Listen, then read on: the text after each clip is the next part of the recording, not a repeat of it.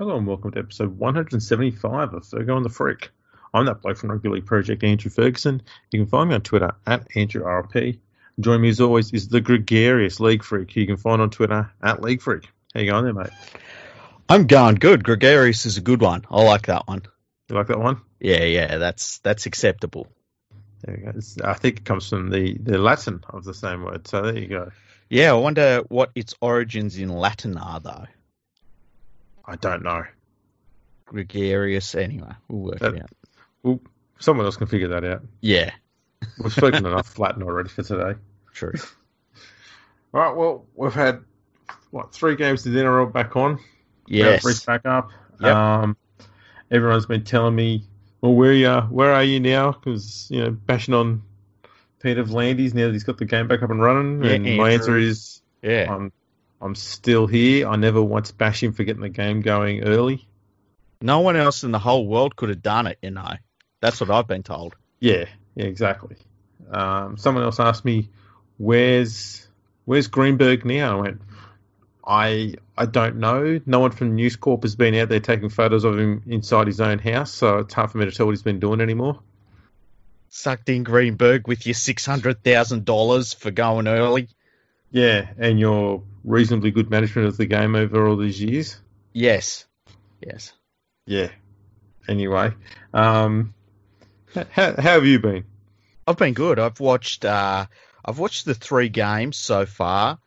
Um, I didn't watch most of the second half of the Roosters versus Rabbitohs game. I got to say that, but it's been interesting to see the reaction to the games. It's been interesting to see how they've been covered and some of the things that have been said um, by pundits, um, Mm. by commentators, and by opinion piece writers. Yes, a lot of people have been very quick to talk about how great the game is now, how fast and how open it is, and it's all because of everything V'landys did. Um, and I've been asked if I've changed my tune, and my response has been pretty open. Um, that is, I'd like to see how things are going as of the end of next week, not because I'm looking for a an excuse to go, ah, see, I told you so. It's more because I think this week all the teams are going to be sort of playing with a more of a round two mindset Mm-hmm. where the rules hadn't changed. And I think after a week of reviewing things and seeing how they can, you know, better exploit the rule changes and stuff like that, um, and they've all got that one week of footy out of the system, I think we'll get a better idea as to how it's all going at the end of next week. Mm-hmm. And if if after next week the game's looking fantastic and fast and open and all like that, and the wrestle seems to have been gone, then you know what? I have no fear whatsoever coming out and saying that I got something wrong. I've done it Mhm. before. I'm I've I've got a decent set of balls on me. I don't I don't care if I'm wrong. Mm-hmm. So, you know, whoop de doo if you get something wrong, who gives a fuck? So that'll be me. Um, so I haven't seen a full game yet. I've seen bits and pieces of games, um, and that's only because my work's been getting in the way. Mm-hmm. Um, what I have seen, the games have been flowing reasonably quickly. yep. Um, I will say though, I think the games we've seen so far have been a bit of a mismatch. And in the sense of there's always there's been one team in each game so far where you just you just knew pre-match that this team who were going to win were always going to be the winner. They were like pretty easy picks. Mm-hmm. Parramatta have been brilliant the start of the year, and they absolutely dicked Brisbane last year. And when they played in the finals, when the pressure was on, Yeah. to me, it wasn't much of a surprise that they came out and continued that trend. Um, the Titans. Does anyone actually think the Titans are going to give, give anyone a challenge this year? Yeah, I, I, I tell you what, like as you say, none of the winners are surprising winners, right? Uh, No. n- none of the games have been close. Uh, the thing that I've noticed is that um, this six again thing is absolutely murderous to the teams that it's called against. Like you Mm, basically have no shot. And there's a reason why rugby league started off at at four tackles when they limited the tackle count, and then went to six, and then stopped because anything more than six tackles, and we've even seen what a seventh tackle does. The seventh tackle is ridiculous. It's too big of an advantage, and you and me have talked about that. Um, and I don't think either of us like that seven tackle rule No. that they brought in when the, Makes the no kick goes. Yeah, it's silly, and it's too much of an advantage. Seven tackles.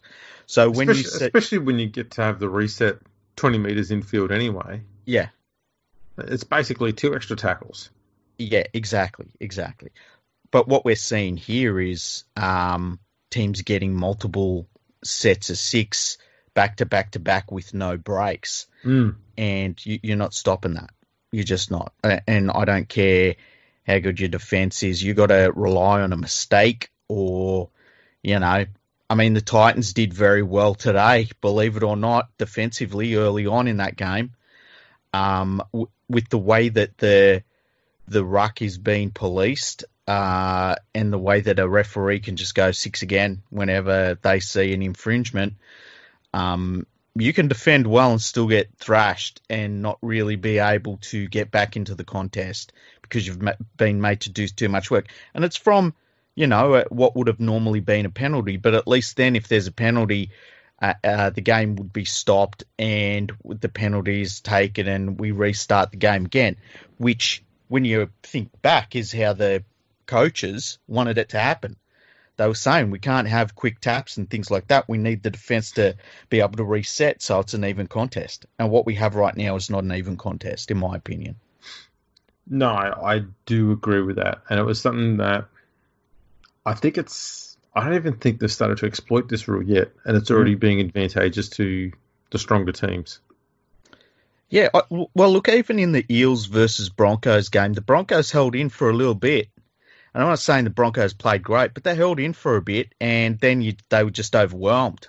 The Eels played really good for to a man, but uh, y- you know there was part of it was because of the just weight of possession. And I, you know, I'm sure if you looked at the tackle counts in all of these games, the team that lost has had to make way, way, way more tackles. And uh, it'd be interesting to see how that pans out over the course of, say, two rounds and how that pans out when you add in. You know, the other thing is, like, the referee calls six again, that's not a penalty. That's not part of the penalty count. And it really should be because yeah, yeah, it's a penalty. It's just a penalty on the run. Yeah. Well, why don't we just have a quick look at some stats here then, shall we? Yeah. Um, Broncos Parramatta. Parramatta had 64% possession. They had 17 more sets. hmm Um, made 1,000 more meters. And where's the tackles here? They made Parramatta. Brisbane made 401 tackles to to Parramatta's 249. And when you look at those stats and you look at the scoreline, Brisbane did pretty damn well. Yeah. Like, I know they got smashed, but they, you know, that's them stats are are like fifty point thrashing.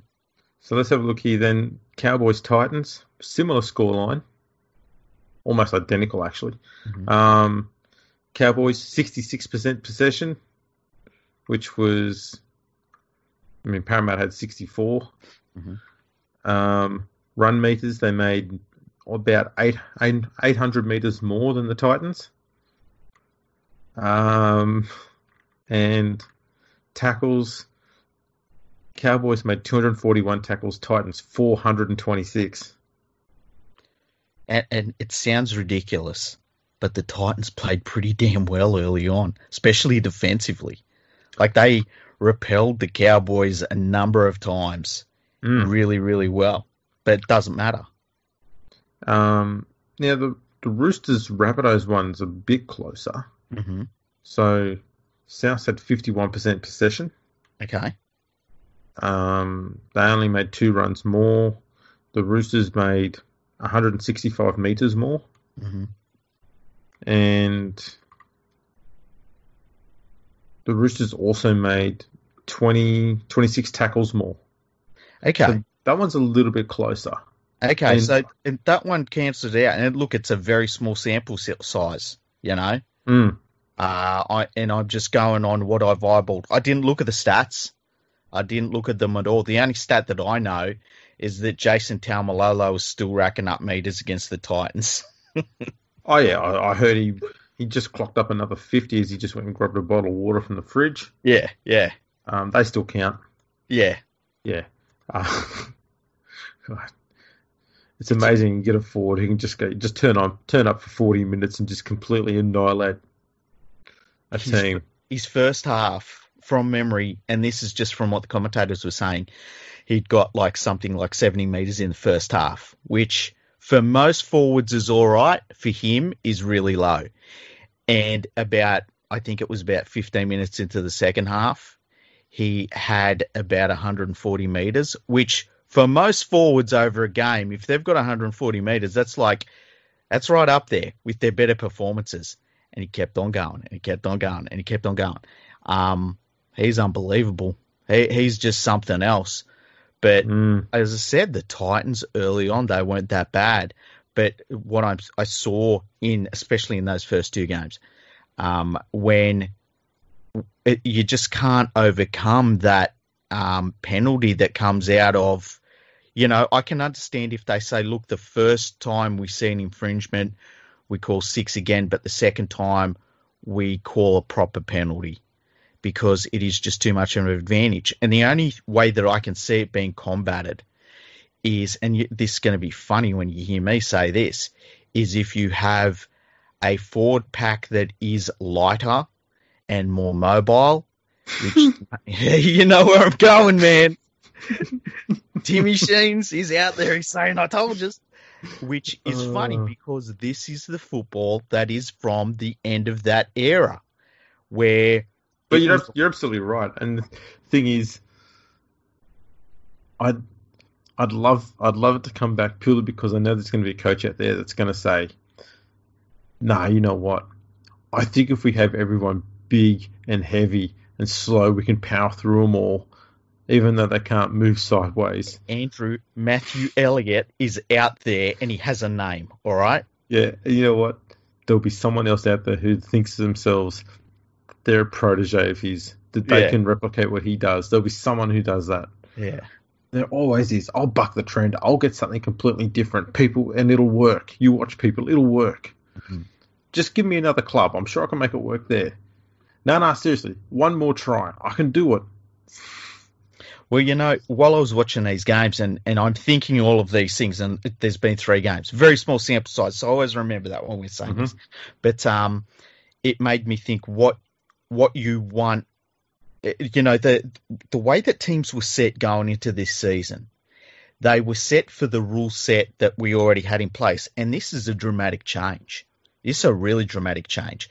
Um, it's it really is going to help the teams that have a smaller, more mobile pack. I worry the effect that it's going to have on the vast majority of larger forwards because all of a sudden I would prefer to have that second rower playing in the front row sort of thing rather than a proper front rower. And that's what I liked about the the rules that we had in place say last season is that you had front rowers again. You had second rowers again. Your locks were a little bit in between, but we had a, a good mix of someone like a Taumalolo, who's a tank, and then you had someone like a Cam Murray who- uh, or a Victor Radley, who's a smaller, more mobile player. Mm. You, you know, there were places for quicker, more nimble centres or your big centres, your your defensive sort of minded centres. Even second rowers playing out in the centres. Um, you had all of these different positions where you could you had these different body types. When I'm watching this football, I just I'm looking for second rowers slash centres. I'm looking for those sorts of players that and players like Cam Murray, Victor Radley, you know, those sorts of players, they're gold in this system. But I wonder how it's gonna affect someone like a Kikau, you know, at, at those sorts of players. Kikau's just going to become a prop, I think so. Yeah. which is bad news because, I mean, he's at his damaging best when he gets to rope a bit wider. Either that or they make him a lock. Yeah, in, in a Taumalolo sort of Mm. position. Um, I, ju- I just worry about it because this is a different type of football. They cannot drop the uh, interchange numbers, and I think what you're going to see is probably teams reassessing their strength and conditioning because if this is what the football is going to be, they're going to have to be lighter, so they're carrying less physical weight, and their endurance is a little bit better because of that. And uh, like, I don't think pe- people really understand what a dramatic change this is. Yeah, once again, sort of, it changes the forward packs more than anything. Mm. Um, if people think that this might be a good thing, then think back to 2005, 2006, and and before then, and realise that some of the best forwards we had in the game at the time, form wise, mm-hmm. and premiership winning wise, are the likes of, you know, Bryce Gibbs, John Skandalis. Mm. I'm not saying they're bad players, but I mean that's the type of footballer size wise, skills wise, um, that is going to be successful under this style of footy. Mm-hmm. It's, and you know, the reason why I mention those is because in, say, the last two or three years, those guys would probably be, you know, when they're at the start of their careers, they would probably would have been very close to being a second rower because mm-hmm. they just they didn't have that huge frame and size to make them, you know, outright big, powerful props. But during that time, they were they were perfect for props because they were a bit faster, a bit more mobile. They could play a little bit wider the ruck. So that was that was the type of prop you needed. That's why it was successful. Well, do you remember when, uh, and it was around that time where Craig Bellamy took over as the New South Wales coach, and mm. he basically picked a New South Wales pack that was all second rowers. Yeah. And uh, he didn't win the series, but bloody hell, it was a good idea, and it was yeah. a change. And for the I, like, I think he was a little bit unlucky in that he was trying it against. It might have been Queensland at its best, you know, in that era. Um, but you know, it's going to go back to that. And I don't know that that sort of football is what I enjoy watching. And it, it is going to have an effect on the athletes that teams look at that they want. And I don't know that that's a good thing for rugby league either. Well, I think having it this way means that your edge players, your edge attack, your your centres and your second rowers essentially mm-hmm. are going to be your key targets in attack. Yeah. Which means your halves are just going to be distributors. They're not going to be creators. I tell you what, it, and it's going to the emphasis on having a good dummy half that can get out of dummy half quickly is massive. Yeah. Um, and, and they're going to become the key player, really, when it comes down to it. Uh, there was a little bit of talk in the games, in one of the games I watched, where they said, and I think it was the Titans game where they were talking about, um, you know, that, that there was somebody that said that they're not sure that you'll be able to have one 80 minute hooker. You're going to need to rotate two hookers during the game, which makes a bit of sense. And look, that should really help a team like the Titans. But, you know, it's. I don't know. I, I just look at the game. Yeah, it looks fast. Yeah, it looks pretty. But I just think the balance is off. It it feels a bit like um, you know, in cricket, just decided, fuck it, let's let the batsman just have all Dominate. the advantages. Yeah. yeah. And the, and it was like, oh wow, you see the you know, in 300 balls, I scored 400 runs. It's like, oh, that was cool as a one off, but I don't want to watch that every single match, and so I don't watch it anymore, you know? Yeah. Um, like there's got to be a was, good balance. Otherwise, say, the game is out. I was going to say, do you think it's starting to look a bit too much like Super League?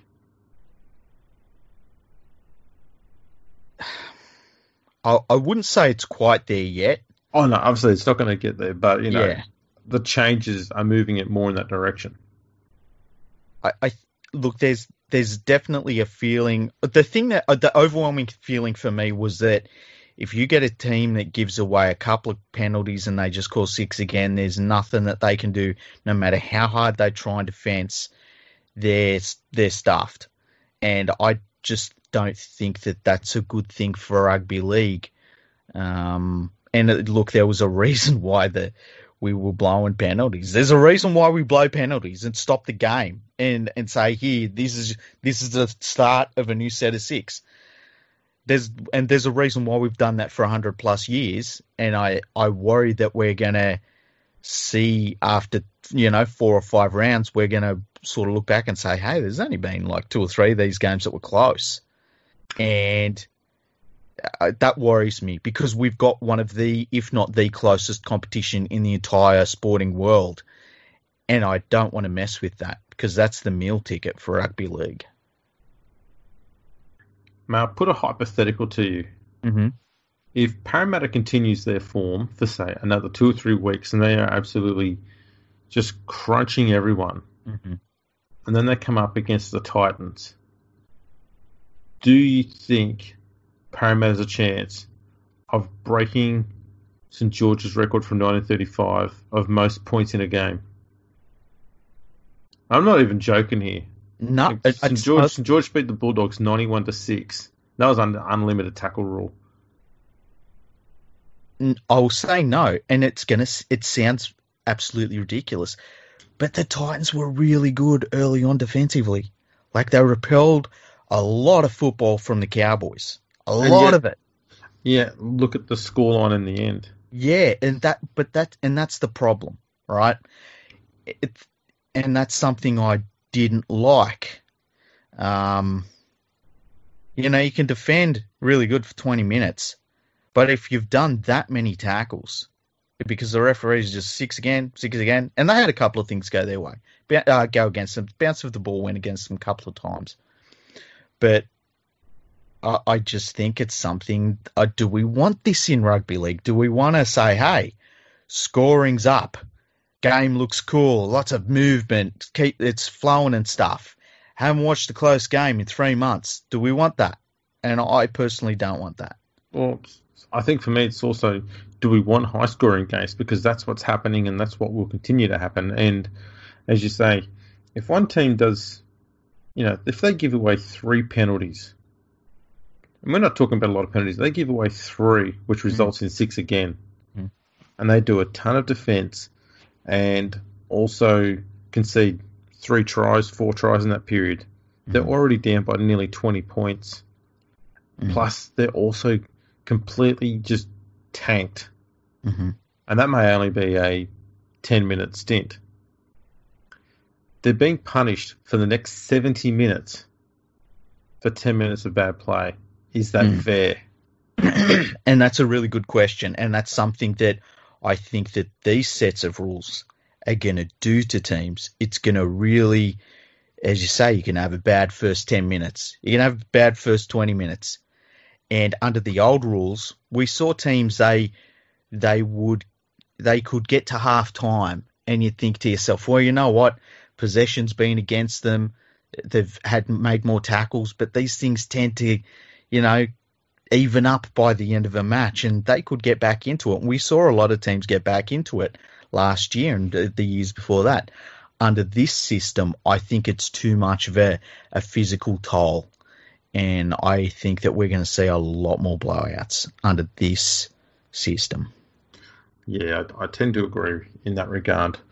Um, let me ask you about another rule change that everyone's completely forgotten about Yeah. the 2040 rule. Now there was a kick, and I can't remember what game it was in, but it was. I I thought to myself, did they change the rules on that one? and I didn't hear it mentioned once, uh, which was kind of weird. I, I just think that because teams are making up so many meters, we're not going to see that. We're just not going to see it at all. Yeah. Um, you, they, they're making too many meters. You know, but after one tackle, But you it, should be out of that zone by then. but again, it's just, it's just another rule which punishes good defence. Yeah, if I you, agree. If you nail a team down, you keep them inside their own 20 metres, and they just go, you know what? Everyone's come up to try and keep the pressure on defensively. If we just get a kick away and get it 10 metres past halfway, bang, we get the scrum feed and we're in their half. Mhm.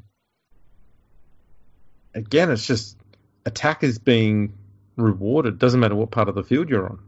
Exactly. And look, this is the thing I liked about the old, the, and I say old last year's rule set, because you could get a team like the Roosters who really emphasised defence and built a team that was very interchangeable. And I think the great strength that people didn't talk too much about was the fact that their forward pack had a lot of depth and they didn't rely on one or two big forwards. And when I say big forwards, I mean star forwards. Their forwards were all about the same sort of level of talent. And then they had someone like a Victor Radley who was uh, he he was able to play a, a number of different positions, and that was very handy. Um, you know, I, I just think that we're not going to be able to see a team do that. You're going to, you know, the perfect team under this system is one that runs a lot out of dummy half. Uh, it has a very mobile pack. It, it's a very certain style of team that, uh, you know, they're all going to have to look the same. And pe- I don't think people could say that about last year's teams. You could have different sorts of teams. Um, you know, you could have many different sorts of players. You could have big forward packs. You could have a smaller forward pack. You could, you know, this one it's it's not going to be that like that at all, and that's what worries me. I think that the beauty of last year's rule set was that you could. It, it allowed for different things to happen, whereas I don't think this one does. I think this one pushes everyone to, towards a certain sort of player, certain sort of style, certain sort of lineup, and I, I don't like that personally. Yeah, as I said, I'll um, I'll wait and see how it's going at the end of next weekend because I reckon we'll get a better idea of how it is then. But at this moment, it does look like we're going to see blowout scores, which they're okay, like one game once a week. Mm-hmm. When it's a match where you kind of expect it, and you just go, well, yeah, this is pretty fun to rip on one team for being garbage and stuff like that. But you know, mm-hmm. it's not really good for footy. Footy's at its best when every game, every week, has a genuine contest and it's close. And we've been we've been getting that mostly for the two three seasons previous, but uh, yeah, it's not it's not looking great at the moment. Nah, and look, I hope I'm wrong. I hope that it's just been uh, a few games that it's like I hope the rest of the round is really close and and it's like we can come back on on Sunday or a Sunday evening and be like, oh yeah, man, how close were those games? That was fantastic. The footy was great, and you know, have some games that were less than ten points scored, and they were fantastic to watch. Uh, but that's just my first impression of what I've seen so far, anyway. Yeah, that's fair enough. Now, um, on another bit of news. Yeah the NRL has decided to do a simply the best rugby league side of the last 30 years, so 1990 to 2020. Mm-hmm. Should we go through it? Yeah, go for it. Okay. At fullback, they've got Billy Slater. Hard uh, to argue. Uh, mm. He's against a lot of pl- great players, but man, you could you could name t- probably ten players, and I'd say, "Ooh, hard to argue." Exactly, exactly. So I'm not too opposed to that one. Um, interesting choice for the wingers. They've got Wendell Sailor and Hazem El Masri. Well, that's just silly, in my opinion.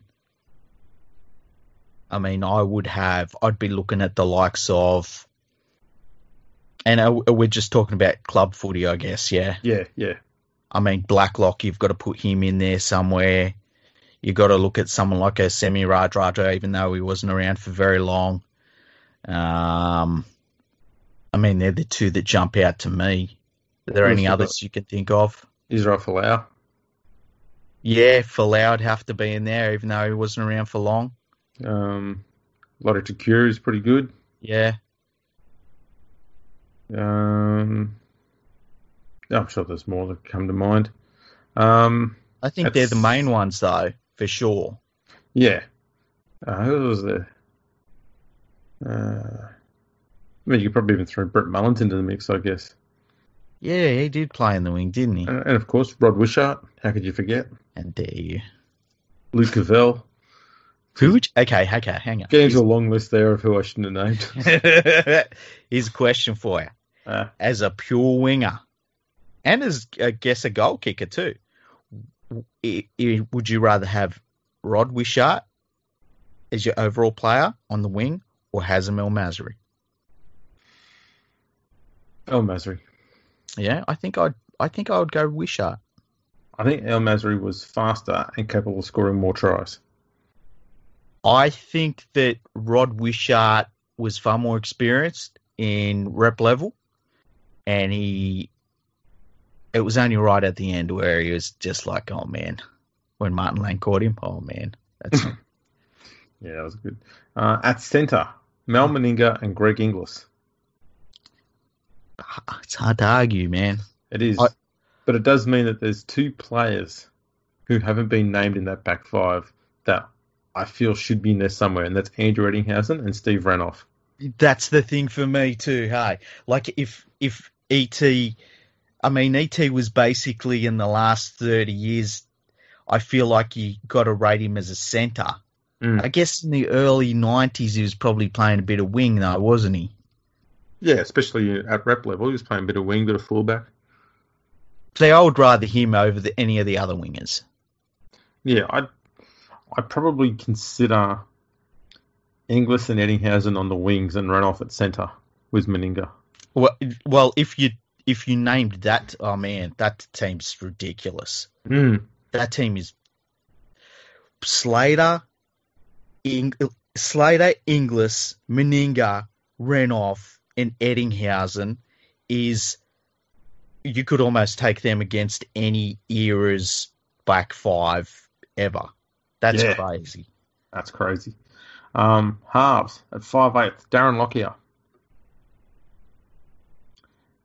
I'm not opposed to it. I know you're not as big a fan of Lockyer. Yeah, the guy. I'm not opposed to him being there either. Um, he was a great player. There's no doubt about it. Mhm. But uh, geez, there's been some. There's been a few good five eights. I mean, Laurie Daley, Brad Fittler stand out as two who would be in that discussion for that role. When did Wally Lewis retire? 92? When did Brett Kenny retire? No, about the same. 91? Yeah. I mean, they weren't at their. I mean, Brett Kenny was pretty good to, near the end still, but. And I know Wally Lewis wasn't at his best when he retired, but. Jeez. It's fucking Yeah. Wally Lewis, man. Halfback. Well, this one's easy. Yeah. Um, you know, the eighth immortal himself. Yep. Um, not named. It was Jonathan Thurston. That's fucking ridiculous. That's absolutely ridiculous. And this is this is raises two points for me. Mm-hmm. One is for one is for Andrew Johns and one's opposed to him. Okay. Okay. First one is this shows that maybe Andrew Johns was rushed into immortal status too much Mm-hmm. because if people can discard him so quickly, Mm-hmm. and sure, it may have been, you know, maybe a decade that he was there, something like that, um, still to be discarded and replaced so quickly suggests that maybe he shouldn't have been made an immortal so quickly. It's a very good argument. And if someone who'd been regarded as the best halfback the game's ever seen for 70, 80 years can't get can't get the gig, but some bloke who gets forgotten within a decade can, Mhm. something wrong with that. That doesn't sit right with me. And on the other hand, this shows a lot of recency bias, which is another big issue that comes with doing teams as a decade, 30 years of all time sort of thing. Um, because I would have Johns ahead of Thurston.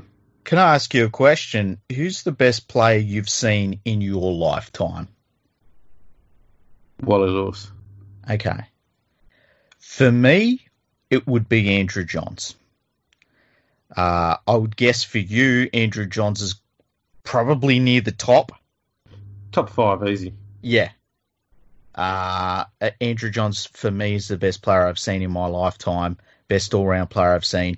I don't. The thing I think people forget about Andrew Johns is that there were so many of the teams that he led that were very, very flawed in very big ways. and he he forced them to win. And it wasn't just along the line. And I've said the same thing about Benji Marshall, where there's games where the West Tigers were fucking garbage, and Benji Marshall refused to let them lose against better opposition. Uh, Andrew Johns did that, but he did it on the basis that they were a threat to win premierships for most of his seasons.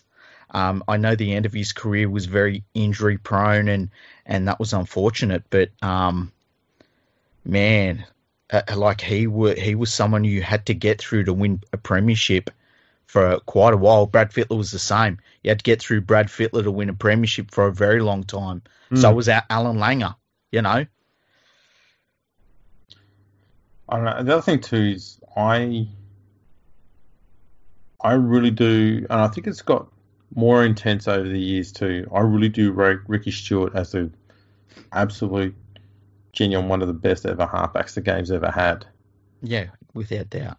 Um, and that's sort of something that, that's been, I suppose, becoming a much stronger feeling as the years go by. Is to just how great he was. Mm-hmm. I mean, his kicking game was, you know, it did no one could compare to his kicking game, and then you throw in the fact he had that unbelievable passing game. Yeah, long passes were just as accurate as his short balls. It was insane to watch him throwing the ball around. Yeah, and the thing was too that when Matthew when Matthew and Andrew Johns basically come into first grade around the same time, the things that and it was mostly Andrew with the halfback skills, but the passing between them, like going across the entire field with a couple of passes between your halves. Mm. And and the thing people were saying, oh my god, these guys are doing Ricky Stewart stuff. Like it, it, that that's a big testament to how good Ricky Stewart was. Is that we weren't seeing this stuff from a lot of other halfbacks, even Allan Langer, who was once again he's one of the greatest halfbacks of all time, Allan Langer. But there were things that Ricky Stewart used to do, especially with his long passing game. He had a better long passing game than Allan Langer. Allan Langer had a one of the best, if not the best, short passing games for a halfback I've ever seen. But the long passing game, the long kicking game, especially, uh, Ricky Stewart was better than him.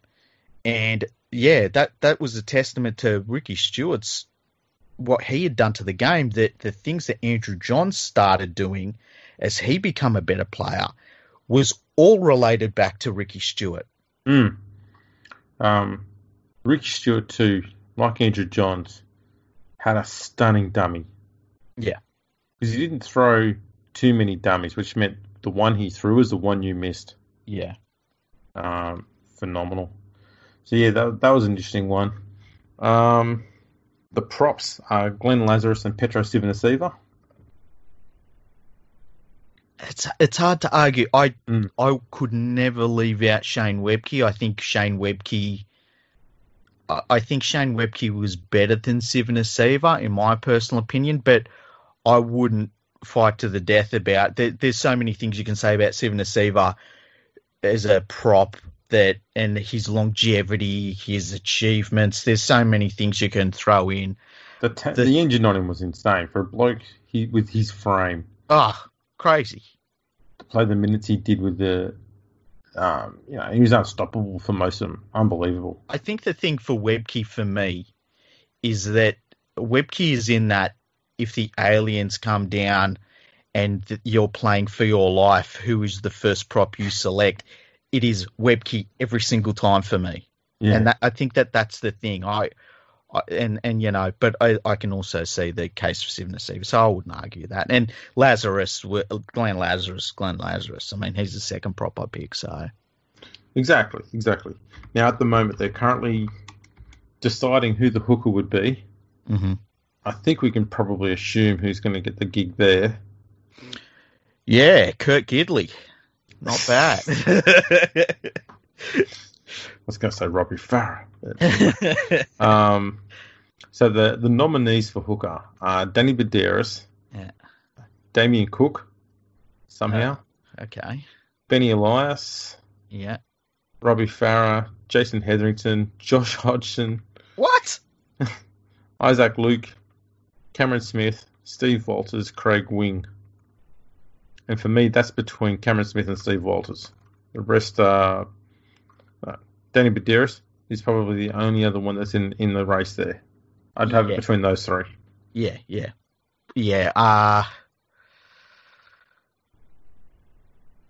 you know the thing that that hurts Danny Buderus is that he his career crossed over with Cameron Smith, and Cameron Smith took over from him while he was still in his prime, and that was because he he needed that break at rep level. I think we talked about that about four or five Mm. episodes ago. Um, that's the thing that hurts Buderus because I think if there had been a break, it would have been a much more difficult choice between him and Smith. But because you can sort of line them up so well and say, well, Smith took over, Smith was the evolution of Buderus, therefore he's better. And he's also played 400 first grade games and won all these premierships and stuff. I think And- Farah also took over from Buderus at state level. I think that hurts Buderus a little bit too, but not too severely. Yeah, I look, I personally put Buderus on a much higher level than Farah. Oh, likewise, likewise. Yeah. But, But, um, you know, Cameron, Cameron Smith had Cameron Smith had to retire for someone to come along, and the person who came along was not better than him. uh, you, who do you, Cameron Smith? Yeah, like he had to retire from rep footy.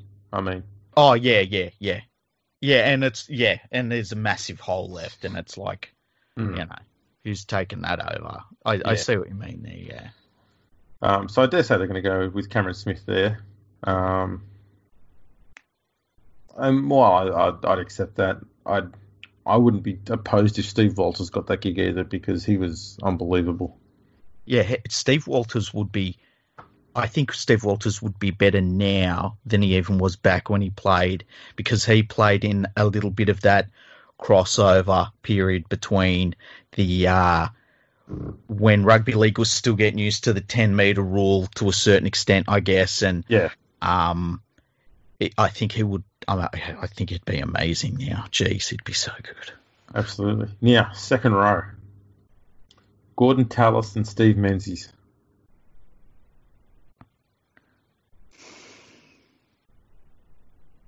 I can I can really see the case for Steve Menzies. It's like you when you look at his try scoring record and what he achieved as a player. Yeah. Um, I mean, Tallis is another one of those players where, man, at his best, he was bloody good. I'd I find it hard to not have Paul Sironen in there. Man, think- you could go you could go at it, their best, Siren and uh, Geyer. I think I'd rather Sirenen and Geyer. Hey. Yeah, I'd I'd take Sironen over Tallis. Yeah. Um, Menzies is hard to pass up on. That, well, that's the thing. It's like, what don't you want? You, you don't want those hundred and something tries in your team, or the Mm. premierships, or the longevity. Like, what is it that you don't like? and the defense, people forget his defense. Mm.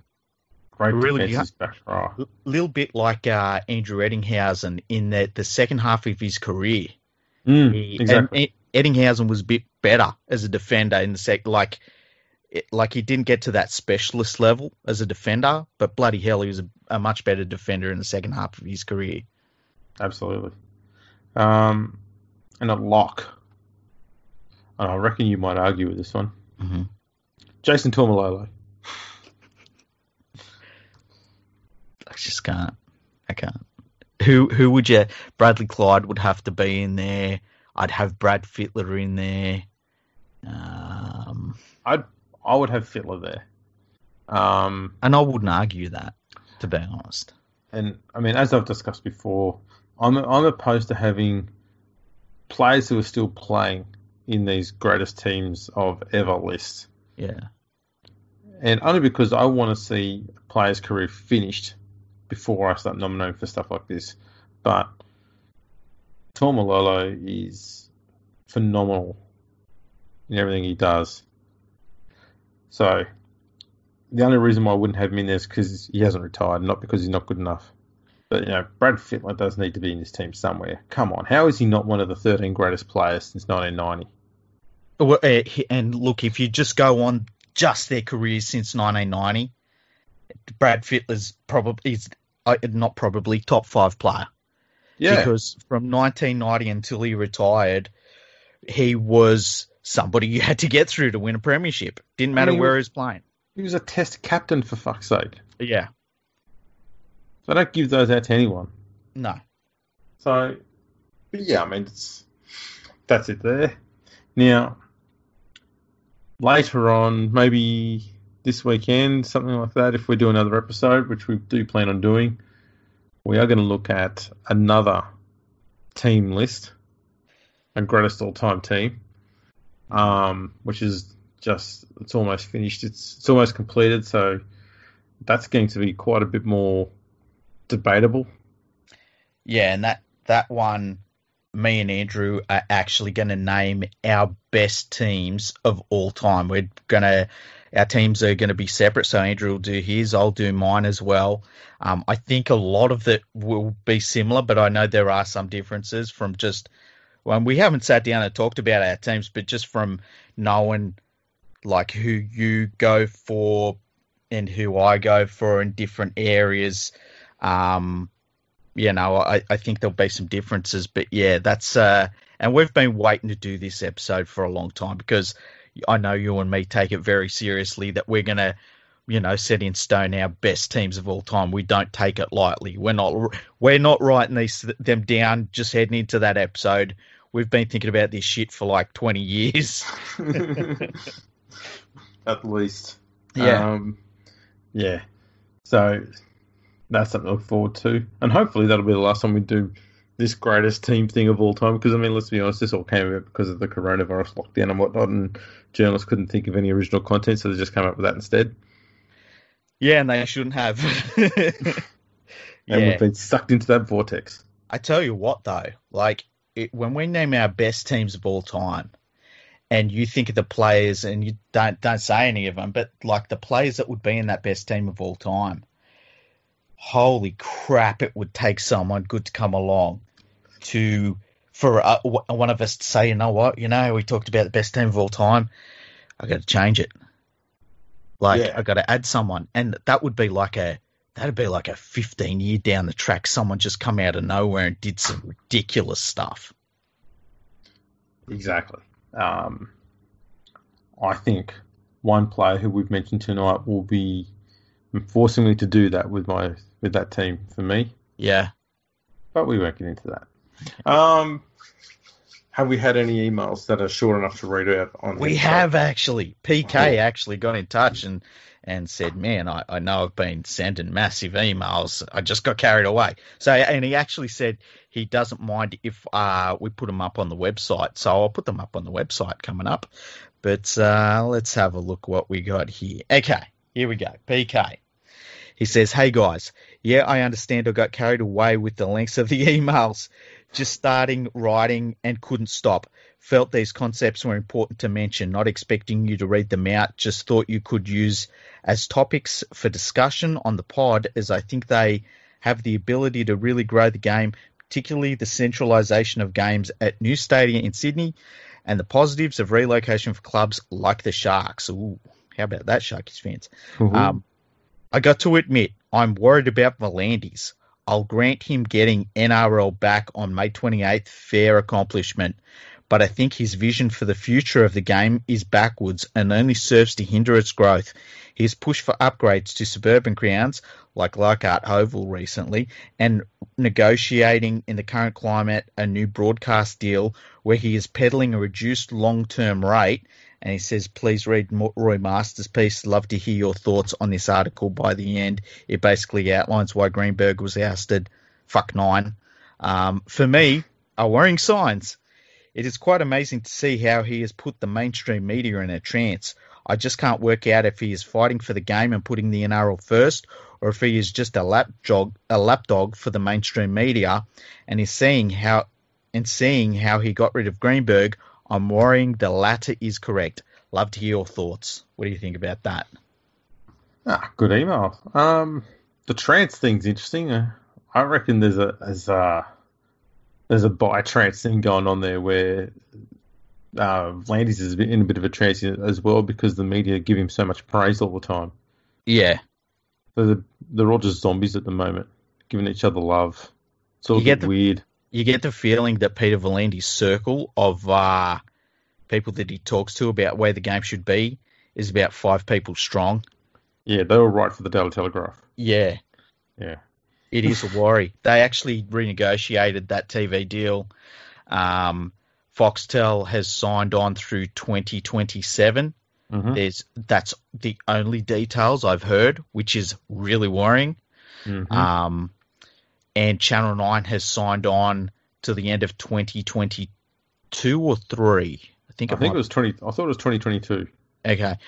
They then went to the uh, stock exchange and let their shareholders know that they expect to be saving, I think it was 20, about around 20 million, maybe 23 million per year for the last two years of that deal.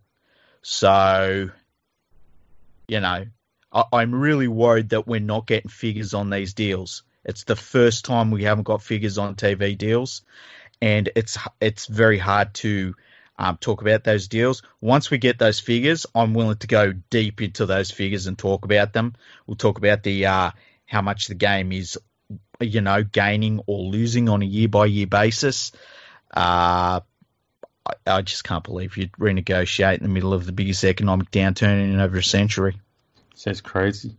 Mhm. Now, um, we have had a review. hey, we got some more emails yet. All right. Well, I'll do the review and we'll go to Okay. another another few minutes. Okay. Um, Andy M73 says prolific podcast, five stars. Quality over quantity, they say. Well, these two give you both frequent podcasts and great analytic content, not just parodying what the rest of the rugby league media are saying.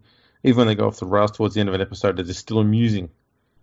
Well, that's very nice to hear. Thank you, Andy. And Andy is a Patreon of mine. I think he's a Patreon of yours too, isn't he? I believe so. Yeah. Yeah, yeah. Um, I do. I do have to wonder. We don't go off the rails. When have we ever gone off the rails? Uh, I I can't ever remember going off the rails. I don't even know what he's talking about. Nah. We're we're just rugby league content from start to finish. Yeah, Nothing else. Never mentioned anything else other than rugby league. So I don't know he's on about there. exactly. Uh, you know, one of the things though, it's like I know you and me are proud of the fact that we don't just gobble up the mainstream media line, um, and we sort of, you know, we'll stand back and have a think about it ourselves. We don't necessarily just go against the mainstream uh, either. Like, if there's something that they're talking about that's fair enough, we'll be like, yeah, this seems like they're on the right track here. Problem is, they're not a lot of the time. Yeah. Um, but yeah, it's it's nice that you know sometimes you see people that write about the game and stuff like that, and they're just kind of right. They're singing from the same hymn sheet, and and when I think that when you see people that don't think those ways, it's always refreshing. So, and it's always stood out to me when people can look at things from a different perspective. Exactly. Exactly. So thanks for your comment there, Andy. Yeah, thank you, Andy. That was a really nice um, rating and a, a review. Um, it's just a shame more of our listeners don't do that. Hey, Andrew. Exactly. Exactly. Come on, people. Okay, so we've got a uh, oh, we got an email here Mm. from Ronnie Bollerman. And he says, G'day, Fergo and the Transcendent League Freak. Just thought I'd drop a quick note to say hi and thanks.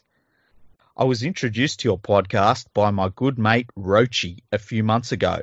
Good on you, Um, Thank you, Rochi, champion. Checks in the mail. Yeah. Good bloke, Rochi. Oh, we go way back. Yeah.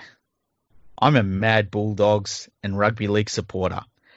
Thanks for your podcast that gives me something interesting to listen to in the car while driving to and from work instead of the dribble on radio these days. He retired, so it's all right. Um, I'm talking about Alan Jones. Yeah. Yeah. I'm glad he retired from coaching many years ago. Just wish he had retired in 1990. Prick. Good luck, Queen. We're going to miss you. Love the content and variety you bring. The piece on Duncan Thompson was outstanding. Keep up the great work. Looking forward to every new episode. Best wishes, Ronnie Bollerman from Brisbane. And he said, P.S. Yeah, you can use my name if you wish. And that's so that's why we used his name. Oh. I'm not surprised you like the Duncan Thompson one, being a Queenslander. Yeah, I, I guess that that makes sense. Eh? I may sit there and rip on Queensland every now and then, but I, I don't let my uh, my state bias view, um, you know, dictate my views on players from up in Queensland. Yeah, I, I've never done that. Um, but then again, I've never said anything bad about Queenslanders either. I mean, fuck. You know? Queens, you know, it could be worse for Queensland. They could have Tamworth as well. But anyway, um, are there any other uh, any other emails? I thought there was, and I can't find it. Ah, I'm I'm sure there was. We did the we did the uh, Greg Inglis one. Yeah. I'm still waiting on on you to get a spam email that we can read out on air. Oh, I got one. Uh, let me see. Where's the spam? I get them. I get them quite often. Uh, li- I tell you what, LinkedIn sends me so many fucking emails a day. Like, congratulate so and so for being in their job for five years. As if No. I give a fuck. No, we're not congratulating people for doing their job. exactly. Uh, That's what yeah, you get paid for. exactly. I agree. I'm trying to find it, man. I feel like I'm going to miss out. Oh man, I hope if somebody sent. Hang on, what is this? Hang on. Oh, that's somebody telling me that they're gonna, yeah, they want to do some SEO shit. Ah, yes. Yeah, f- fuck them. How much are they going to give us for it? Oh, they want me to pay them to do my SEO. No, no, you tell them this is how we do SEO here. Yeah. Is you pay us this amount of money, Yeah. and let's no, we're we're a, pro- we've got a prolific social presence. Yeah. we are social media influencers. One hundred percent. Two two of them, in fact, with several media platforms. So, I think ballpark figure if they give us say fifty thousand US dollars each, we will consider their SEO um, request. Not do any of it, just requ- Yeah. just consider it. Consider it. Yeah. That that's our ballpark figure to start the consultation. You have to pay that up front, and Yeah. once that's paid, we'll then consider it. And if we approve it, then there'll be additional payments required. Yeah. Then we'll get our people to talk to their people. Exactly. Yeah. Um, in the end, we should be able to waste enough time and take enough money out of you so that your company goes broke and you don't need our work and we don't have to do anything. It's called the Ben Elias method. Ooh, Jesus Christ. Fuck me dead. We might have to get that 50 grand for lawyers. Um, so, so yeah, that's, look, if somebody sent me an email and I haven't read it out, just send it again because I swear to God there was an email there somewhere and I can't find it. Um, so, and I apologize if I've done that because I get a lot, I do, I get a lot of spam emails these You, days. you know what, what would address that issue Yeah. is if we just give people your your house address and they Fuck write you. letters to you. Going you dick. Um. So yeah, it's, it's number seventeen. I leave it seventeen. I uh, West Simmons Street. Royce Simmons Street. Oh, hang on a second. Let's do that. There's not a Royce Simmons Street, is there? Let's look this up. There It should, be, Should there be, should- that should be the main drive past the Penrith train station. Should be Roy Yeah. Simmons Street. Royce Simmons Street. No, there's not. Is there a Simmons Street? There's got to be a Simmons Street. What about what about what about, yeah, Mark Geyer Place? Guy Grove. Geyer Grove. What about what about uh, uh, Brandy Alexander um, Crescent? There's not a Brandy Alexander Crescent. What about uh, That'd be Alexander Avenue. Robbie Beckett Way. There's not a Robbie Beckett Way. Okay. Uh, okay. Scott Pethybridge Close. Petty Bridge Close. There's not a Scott Bethridge. This is fucking outrageous. What's going on here? Mate, we need to have serious words with the Penrith Council. Exactly. Is there Vandervoort View? Co- Colin Vandervoort Bentley Boulevard? Avenue. There's not a Colin Vandervoort Avenue? God, these people are missing out. Yeah, this is silly. This is. If you're a property developer and you've just bought up a big block of land, you know, there's not much of it left in, in Western Sydney, but if you've got some out there near Penrith, here's an idea. Name all of the streets after Panthers 90s players. There's not a Steve Carter Lane. What the hell is going on? Carter Crescent. Come on. Yeah.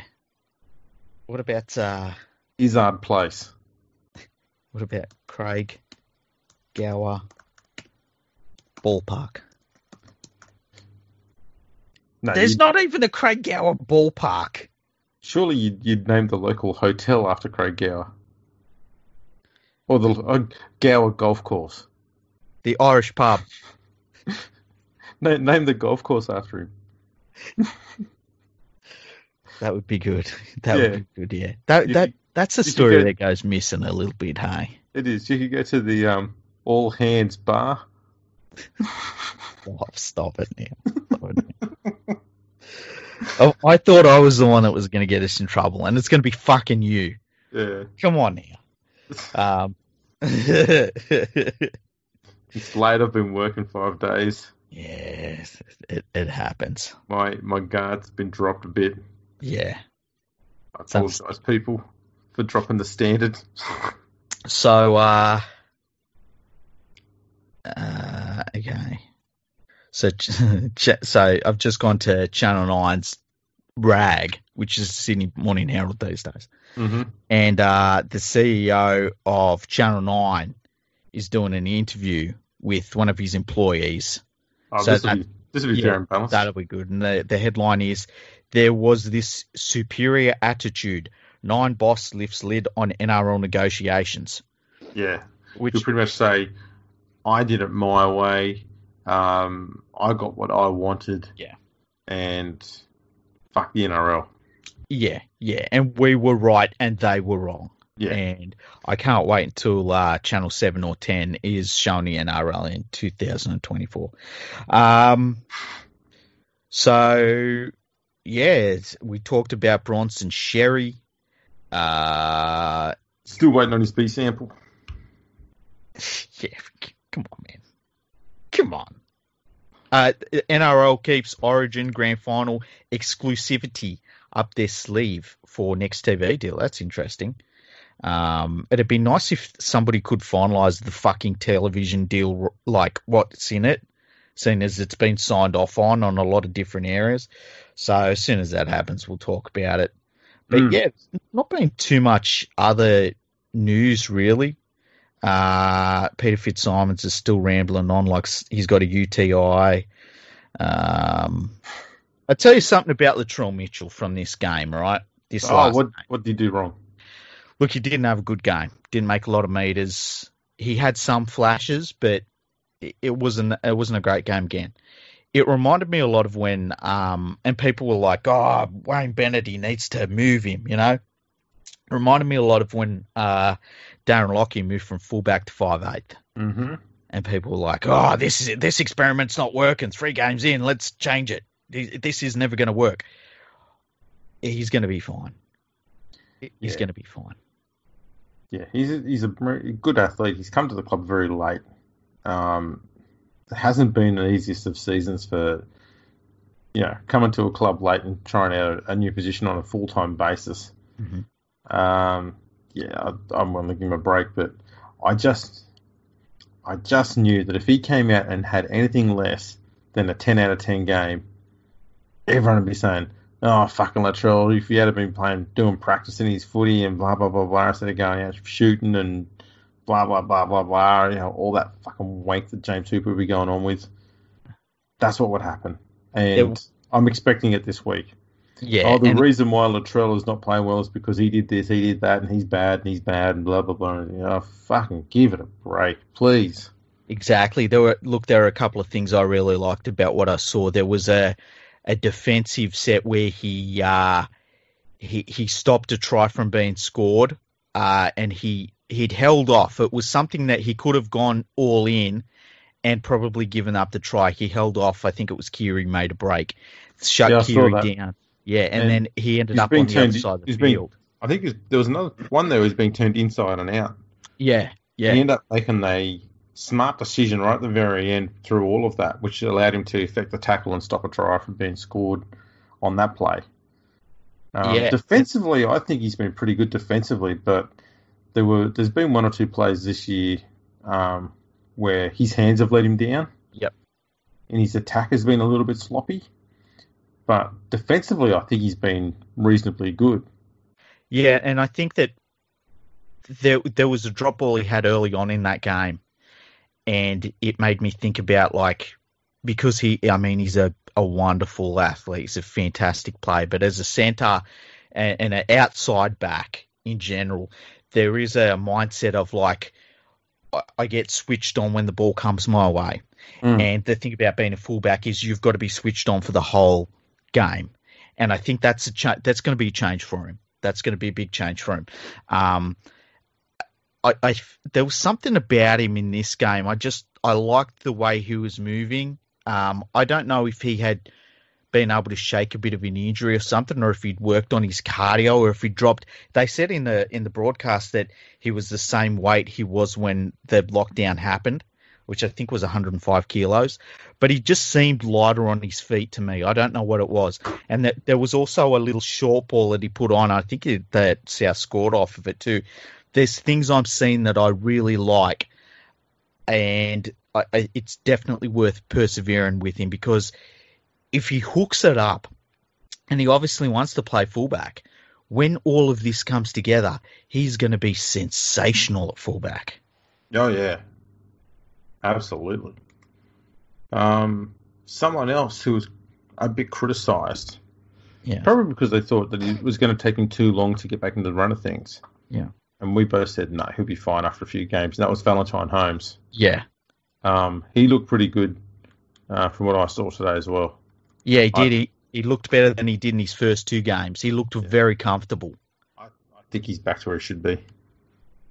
Yeah, I I agree. Uh, from what I saw of him today, I, I, it like the the hangover from the changing from an NFL player getting back into the swing of things. I'm not going to mention that again because it's done. He, he's a rugby league player again.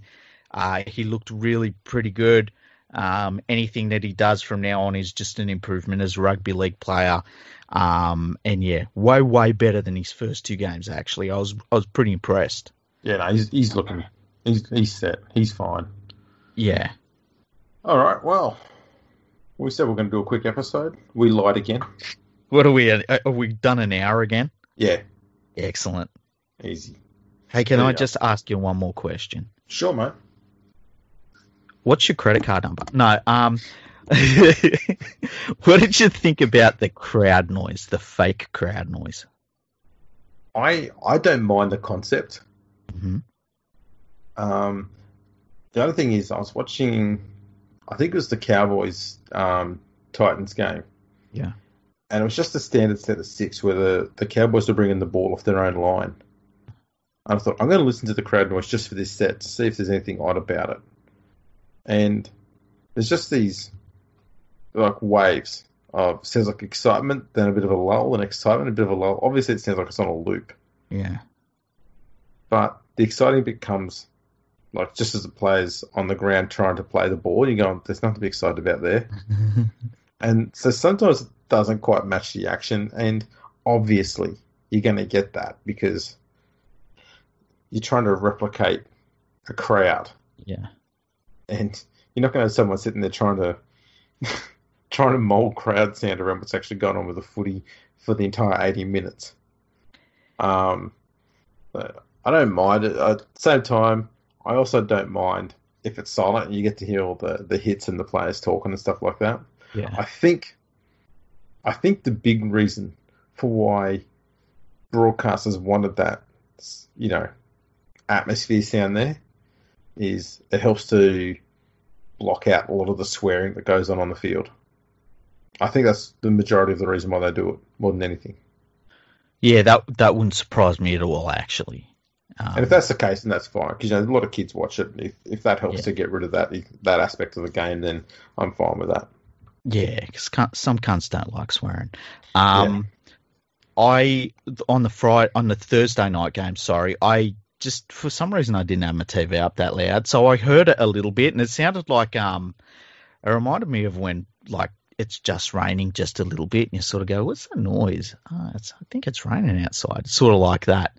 And whereas in tonight's two games, and I was watching those two games on on Kayo, um, it was very noticeable, and it just seemed a bit dumb to me, a little bit stupid. Uh, I don't know how they do it.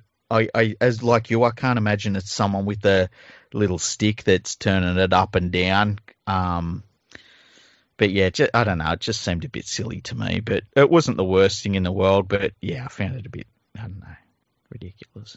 hey, hey, did you see those uh, fake fans in the stand though? Yeah, you can buy a cardboard cutout of yourself to go in the stand. Now, the other night we were looking at that, and I was going to get my League Freak logo. I've got a League Freak logo that's set up, and it's you see it in some of the um, logos that we put out there. There's a picture of basically a, a cartoonized picture of Andrew and then my logo, and we're both wearing like a hoodie. And uh, so I was going to upload that, but I wanted to see it first, and it wouldn't show me what it would look like first, and then it wanted like all your personal details. It's like at that point I'm out, you know. I did see someone on my Facebook today said that they they uploaded a picture of themselves holding their like eight month old baby. Yeah. And they put it on there, and it looked like a pretty decent picture because their heads were pretty close. Yeah. But when they saw the cardboard cutout, um, the father's head's there, but they've cut off the child's head, but they've left the child's body there. Oh, jeez. Oh, that's savage. You know what someone did? This is the best one. This is the best one. You know that politician in England that got in trouble for driving all the way up north to his family and that? Oh yeah, yeah. Someone someone paid to have him sitting in the stand. Which is fucking brilliant. Oh shit. Uh, you know so, what? If, yeah. if anyone wants to have a bit of fun around with this, yeah, or if a lot of people want to, you yeah. know what would be the funniest thing ever? What? You get like Bankwest Stadium and every single cardboard cardboard cutout is Kim Jong Un. Well, they they they go through and they can reject them because people oh. were ah. yeah because people were putting him in there. Um, people were putting the um, that pirate that has the UTI. They were putting him in there. Um, and they they had to come out and say, "No, nah, we don't just put anything on. We sort of we vet them. We vet them." So, but somebody did have their dog. It was uh, it was a journalist. Yeah. Uh, he he put his dog in there. Someone there was one of Ruan Sims, and then someone did a post on Twitter saying, "Oh, look, Ruan's there judging the Dally M's again," which was fucking gold. Uh, so yeah, there was some there was some funny things to come out of it, but I noticed too because during the game, uh, and it was the the South versus Roosters game. When I first saw these cardboard cutouts, they're on the non-broadcast side of the, you know, that where you don't see the cameras. So I thought they'd put all of these poor bastards on the side of the field that you wouldn't see the cameras, but I think they put them both sides of the field. So, oh. Yeah, and it's tw- it's like I think it costs twenty two bucks, and you get your bit of cardboard back. So it's not the worst thing in the world. It's it's, it's pretty reasonably priced. Um, so yeah. Oh, it's a very unique idea. Yeah, yeah. Yeah, I don't mind it. Yeah, I, I don't mind it either. It's uh, it's a little bit of fun. I like when people remember, oh yeah, rugby league is supposed to be fun. Yeah. Yeah. I'd be inclined to probably get one of the uh, the good doctor with his with his watches on. Why don't you do one, right? And have you like it's just you, but you've got both of your wrists like underneath you, and you've got your five watches. Because I know you've been sporting your five watches lately. It just look all gangster. Yeah, yeah, yeah. Old white boy gangster. That's me. You know, what if you did one right with all your watches, right? put on like a pair of glasses and then a hat that's backwards. That would be fucking hilarious. oh, you should do it. Be like a, a bad a bad middle aged mixture between early John Cena from the WWE and Yeah. um, Vanilla Ice.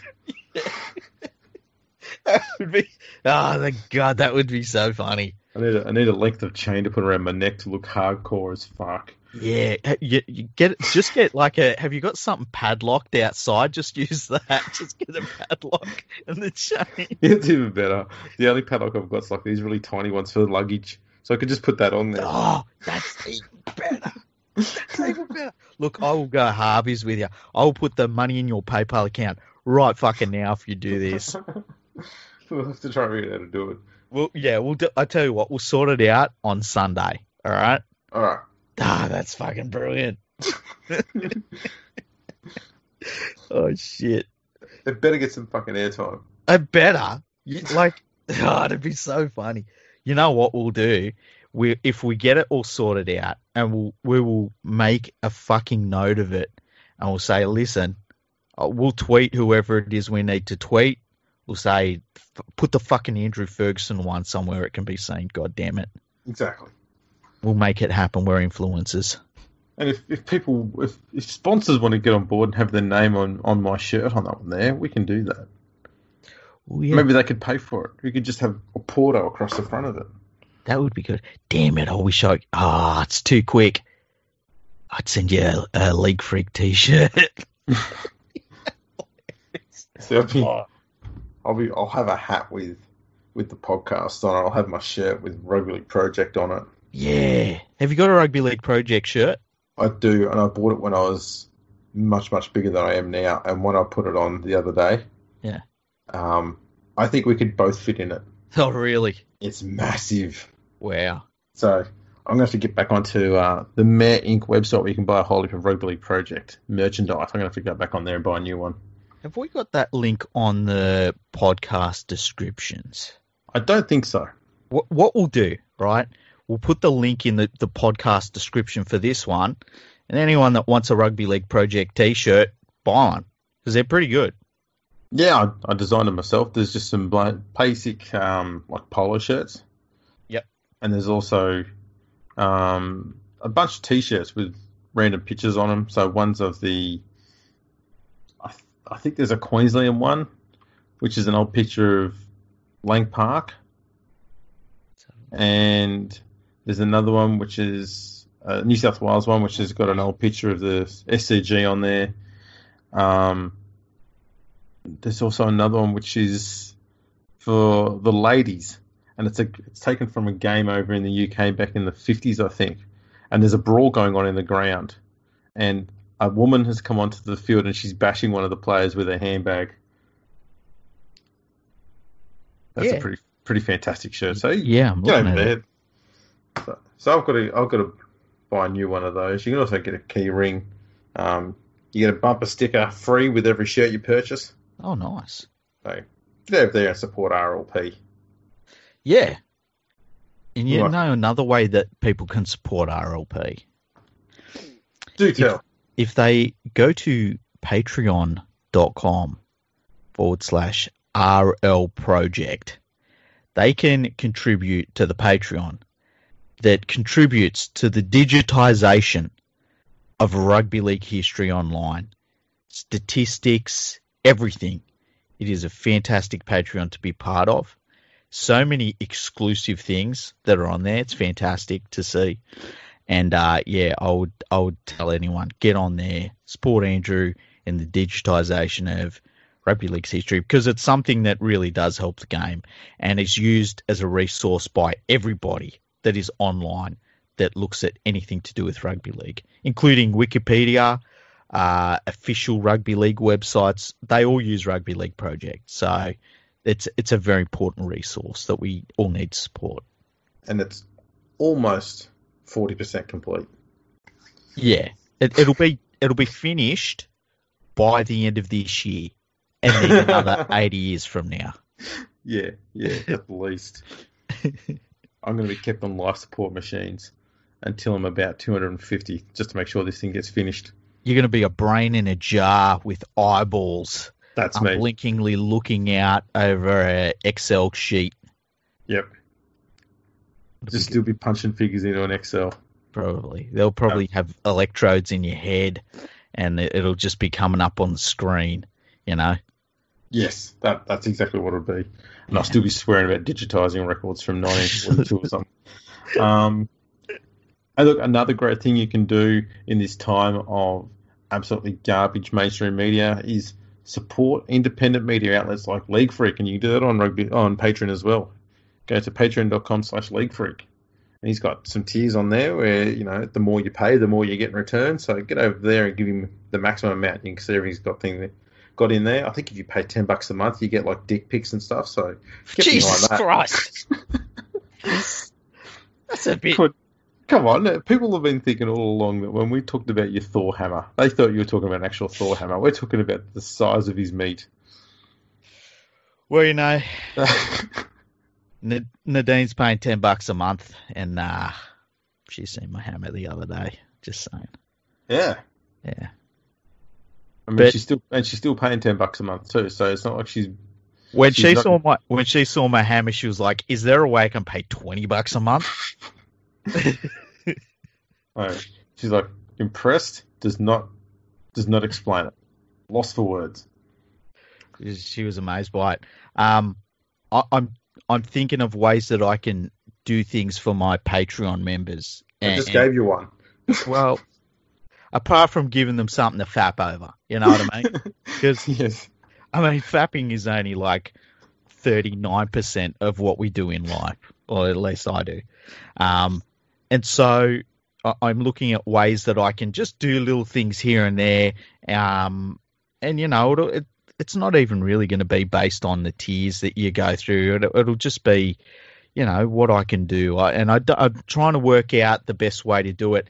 But any of the money that goes towards uh, my Patreon, it goes straight to um, website costs, which, uh, like with the US dollar the way it is right now, really sucks at the moment.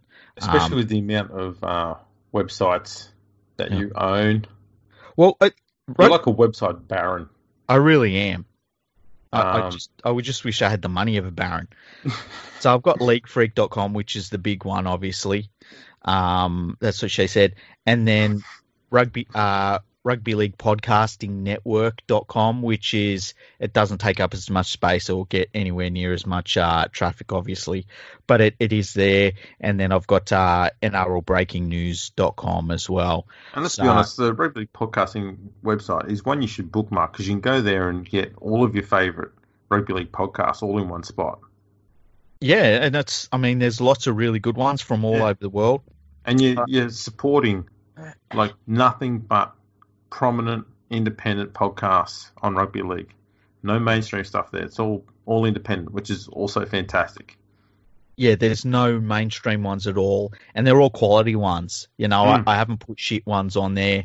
Um, I, I want to. I will be expanding that website a little bit, so there'll be you know little bits and pieces that will hopefully, um, you know, the the one thing you and me have always said about our podcast is like we're not everyone's part of the same listener group and we have never felt like there should be gates up around podcasts. It, we should all just be sharing our, our followers around. And we've had so many people talk to us and say, "Oh, I heard about your podcast on this podcast," and and so like that's something we're very big on. Is you know just have a listen to all of them. See what Yeah. ones you like best. See what ones you are not for you, but always keep listening to new ones, seeing and, and finding what you like because we're all part of the same thing. And we all, the more listeners we all get, the more listeners we all get, it's a good thing. Yeah. Right, was it a rising tide lifts all boats or something like that? Ah, some bullshit like that. Someone told it to me I- once. I, I, I forgot it because I thought I'll never use this ever in my life. Fucking going on boats, you're more likely to get coronavirus than lift it anyway. Well, Um, with the with the global warming going on, we're all going to be rising at some stage, aren't we? Yeah, that's true. It'll be like Yeah. Water World. We'll all be drinking our own piss. um, Thank God. We don't Oh, go off God. track. No. um, uh, well, just want to tell Oh. listeners in last uh, week we had our biggest week ever. Um, earlier this week we had our biggest day ever, and we are most likely by the end of this month going to have our biggest month ever this month too. So thank you to everybody that is part of this because it's we're all part of this, you know, and um, we're just we can't believe it just keeps going up and up and up, and um, that's what she said. I just I just need to let that hang there. That's what she said. That's what she. Um, yeah, the the support's been fantastic. It really has. Um, and if there's anything you want us to talk about in an episode, just drop us an email. Um, you know, we're happy to discuss anything, as we've proven many times before. Um, got a few more. We've got we've got. Uh, I know I've got at least one interview guest lined up. I've got to organise to get on, which is going to be a good chat. We talked about that one for a while, so I've got to pull my finger and get around to that. yeah. Um, got a I'm few gonna I'm gonna get scripts as uh, well. I'm gonna get Katie on soon. Gonna get her back. She'll have something to say. Sounds good. She's always got something to say. Yeah, yeah. Um, yeah, so that's that's pretty much wrap that up. Um, thanks for thanks for tuning in, people. If you want to uh, follow us, we're on Twitter and Instagram at Fergo Freak Pod. We're on Facebook. We're on YouTube. We're on LinkedIn. Um, we'll try and find other social media places to go on as well. well let's just get on everything except Tinder. except Grindr. Yeah, well, let's give that one a pass. Um, as I said, never again. And I, um, Everything's worth trying once. except that. Within Uh, reason. What the fuck is wrong with that? Um, We never go off track. no, never ever. Never off rails. Never Yeah. off rails. oh man, we're going so well too. Just a quick episode, you said. Yeah, we'll just knock out a quick one. I'm tired, he said. Let's just do a quick episode. All right, let's do that. I've only got one thing to talk about. Here we are. I, I got I got to be up at midday. I will be. Uh, That's okay. If we keep talking like this for another eight hours, it'll be midday. I got to do some friggin' online radio at midday. Hey, I'm barely functioning at midday. I'm I sort of come into my own around four four p.m. I'm so going to send you lots of really bad ideas to try and steer you down a garden path again. Fuck you, I, man. kn- I know you look at it going, oh, fuck, I want to do that. I'm going to tempt you. I can't. I, I try and be good when I'm. Well, I do be good when I'm doing radio because I'm a professional. I just don't get paid like it, and uh, yeah, it's really weird. I can switch it on and off. There you go. That's what the pros do. They really do. And on that uh, revelation, we'll uh, we'll wind this one up. Thanks for tuning in, everyone. We will catch you again next time.